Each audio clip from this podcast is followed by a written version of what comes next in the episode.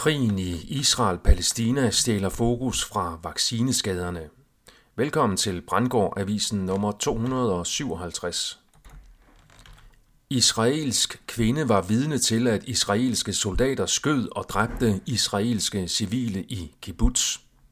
Dokumentationen for skadevirkningerne af coronavaccinerne kræver nu endnu en stor krig for fortsat at kunne ignoreres. Mit navn er Per Brandgaard, og det er den 16. oktober 2023. Krigen i Israel-Palæstina fortsætter, mens hovedstrømspressen fungerer som uofficielle talspersoner for den israelske hær.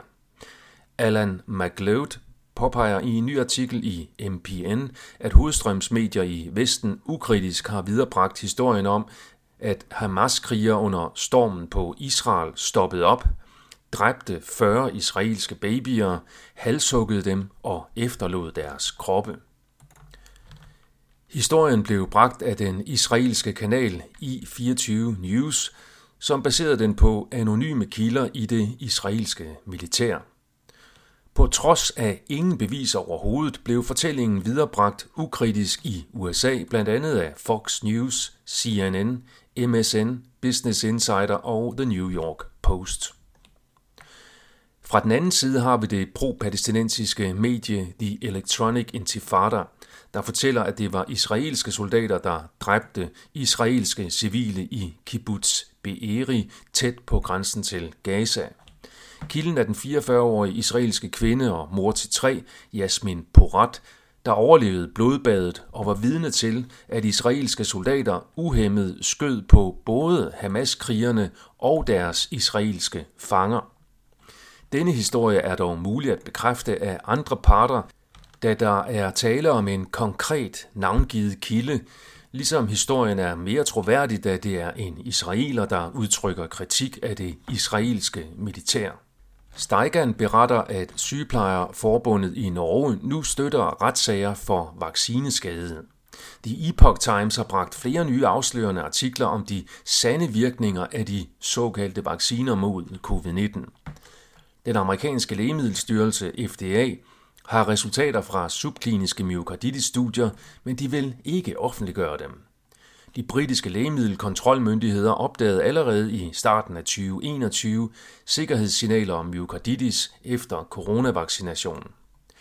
Et nyt studie har vist, at risikoen for at dø per coronavaccine er højere hos ældre mennesker. Risikoen for at dø af vaccinen fordobles således per fire år viser studiet. Det er således ekstra paradoxalt, at vaccinen i denne omgang primært bliver givet til ældre i Danmark. Også de Exposé har nyheder om vaccinerne, som bliver fejret ind under gulvtæppet, mens hovedstrømmen er optaget af Israel-Palæstina. Den britiske regering har således i al stilfærdighed bekræftet, at de vaccinerede udgjorde 95 procent af alle covid-19 dødsfald i England gennem det seneste år, hvoraf 94% var blandt dem, der havde fået tre eller fire stik. En anden artikel påpeger, at dødeligheden blandt børn i USA faldt med 30% under nedlukningerne i USA, hvor amerikanske forældre ikke kunne tage deres børn til rutinevaccinationer. Det kan være tilfældigt, men det kan også være kausalt. Børnevaccinationsprogrammet i USA omfatter langt flere vacciner end i Danmark. Det er min vurdering, at dem, der står bag coronaangrebet på den globale befolkning, er de samme, som står bag staten Israel. Det er muligt, at Israels angreb på sig selv via deres agenter i Hamas og den resulterende falske selvforsvarskrig også tjener det formål at distrahere verdens medier og befolkninger væk fra coronavaccineskandalen, på et tidspunkt, hvor beviserne for vaccinernes skadevirkninger er blevet så tunge, at de ikke længere kan ignoreres som konspirationsteorier.